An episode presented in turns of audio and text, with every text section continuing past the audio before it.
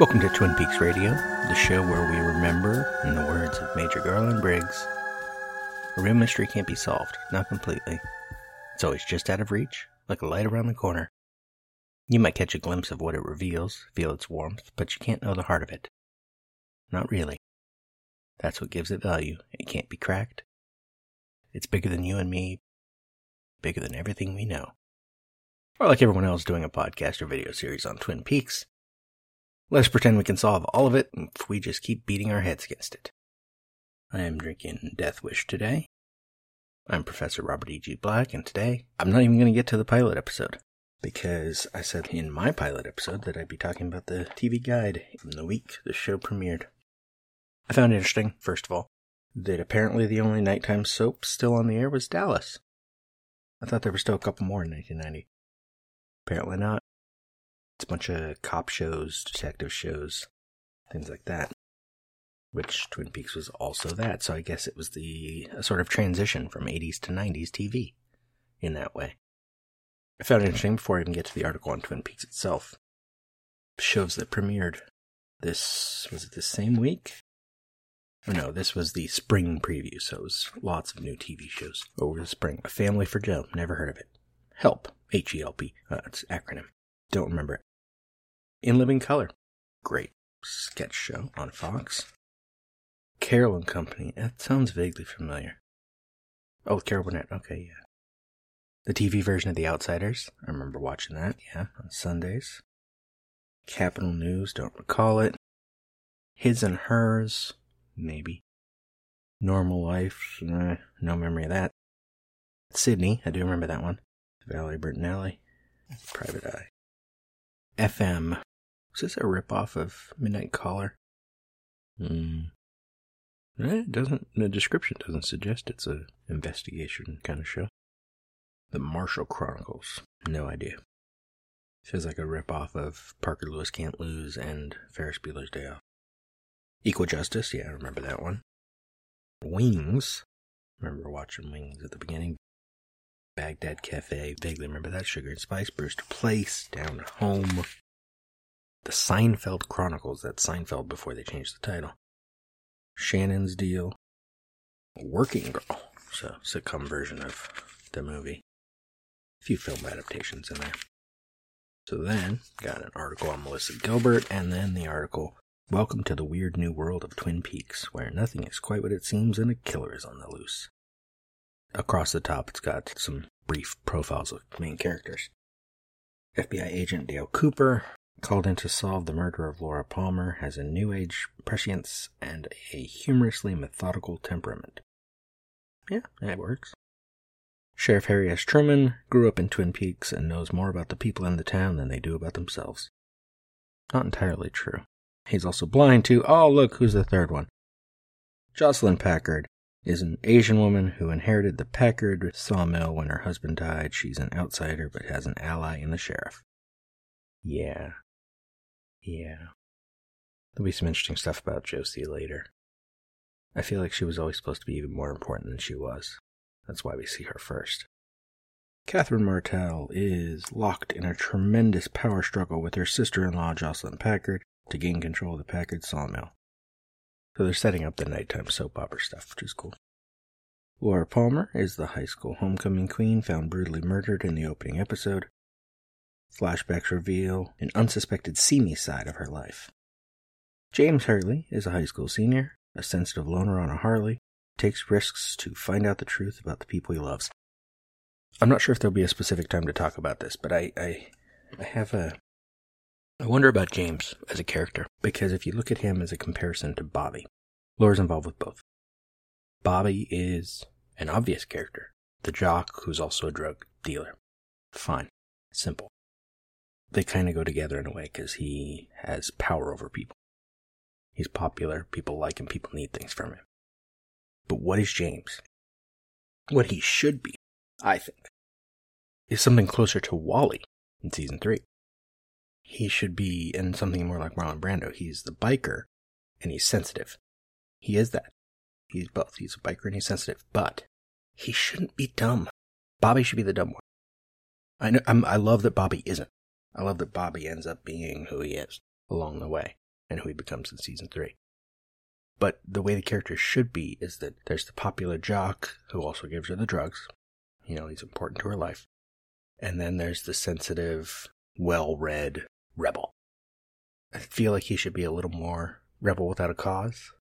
Except, was he well read? He was well spoken. Been a little while since I watched that movie. We learn in uh, The Secret History of Twin Peaks that his favorite book is Charlotte's Web. And that's fine. It's a great book. But I feel like I feel like I, I want I want James to be a well-read. So many people hate James, so this is going to come across weird, but I like James. I like who he is. I just want him to be more. I feel like his favorite book should be something like Portrait of an Artist as a Young Man or Ulysses. He should be like this slightly pretentious guy. Like you see him as this biker and then that sensitive side is actually more overwhelming and he's smarter than people and he understands stuff. And that would drive that investigation along with Donna as we go even more because he wants to understand. And maybe we wouldn't get the weird James plot in season two because we wouldn't need it. We wouldn't need to rehash the relationship drama of James. I. I just think he's better than what we got, or should have been. It makes for a better counter to who Bobby is. Michael Ontkean describes the series as a kabuki style Peyton Place. I don't know if I ever watched Peyton Place, but I always had a vague sense of it as a kid. I don't even remember when it was on. Maybe it wasn't on while I was alive, and that's why I knew it. But I did watch the soap operas of the 80s. Off and on. I think the only couple we watched regularly were Hotel, and uh, I think for a little while we watched Dynasty regularly. But on my little tiny TV that I bought for 20 bucks at a yard sale, little tiny black and white TV that I had in my room, I would stay up past my bedtime and watch, like, LA Law, Johnny Carson. Who's saying this? Mark Frost saying this. We're just trying to reimagine the genre of the nighttime soap the way Hill Street Blues did the cop show a decade ago. Dynasty had a campy quality, outrageously larger than life and glitzy and glamorous. David brings a certain surreal quality. Yeah, that fits. More character profiles. Bobby Briggs is a military brat with a bad temper. In love with Laura Palmer, he is also involved with the wife of a local truck driver. Spoilers. Benjamin Horne is a local mogul and real estate developer. He owns the Great Northern Hotel and also has eyes on the Packard sawmill. Yeah. Audrey Horne, a classmate of Laura Palmer, has a precocious sexuality and is used to getting her own way. She loathes her dad, Benjamin Horne. I was watching, what was I watching last night? I don't remember if this was Mackenzie Bradford or the vlog lady who said something about Audrey being the opposite of Laura, but I liked it. Is that Laura is this, everyone thinks she's good, and that's who she plays at school, is the good girl. She's actually bad. Whereas Audrey plays the bad girl at school, you know, specifically smokes there, changes her shoes to the heels there, but she's really naive and innocent. Ed Hurley runs the local gas station. He is deeply divided about his feelings for his wife Nadine and Norma Jennings, whom he loves. Norma Jennings owns the Double R Diner. Her husband Hank is in jail but may soon be out on parole, and the man she loves, Ed Hurley, is married. Dr. Lawrence Jacoby is a flaky psychiatrist. He treated Laura Palmer without her parents' knowledge, and now he knows too much for his own good. Pretty basic. There's much more to the article. I'm not going to read just read the whole article. That'd be silly. Sunday night. Where are you? Where are you, Sunday? The new drama series from Mark Frost, Hill Street Blues, and director David Lynch is a stylish cross between Peyton Place and Lynch's Blue Velvet. It has evil lookalikes. No, it doesn't. I mean, eventually, yes, but it's a weird description up front. One-eyed harridans. What's a harridan? A strict, bossy, or belligerent old woman. Okay, yeah. Got one of those at least. And a murdered homecoming queen, which brings FBI agent Dale Cooper, played by Lynch favorite Kyle MacLachlan, onto the scene. Among the many familiar faces populating this six-week series, Piper Laurie, Michael Ontkean, Joan Chen. Two-hour premiere up against Crossing to Freedom, and Jesus of Nazareth. And then it also, of course, was on that Thursday night. Opposite Cheers and Max Monroe Loose Cannon. Shadoe Stevens. Wow, that's a name I haven't seen in a long time. Cooper and Truman uncover more about Laura Palmer's secret life and release James from jail, along with spiteful Mike and Bobby. Catherine makes her plan to take over Josie's lumber mill, known to Benjamin. Yeah, I guess that's, that's descriptive. I'll get to talking about the actual episode next time. I gotta watch it again. In terms of scheduling, my wife and I just started watching season three last night. She hasn't seen it before.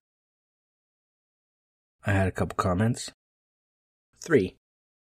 One's a piece of information, two is a question, because I like questions for later.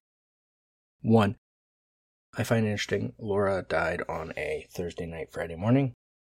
French word for Thursday, Judy. I'm mispronouncing it slightly, but it's Judy. Pretty sure it was um, Mackenzie Bradford that made this observation, but I liked it. I'm wondering if it's on purpose and if it fits.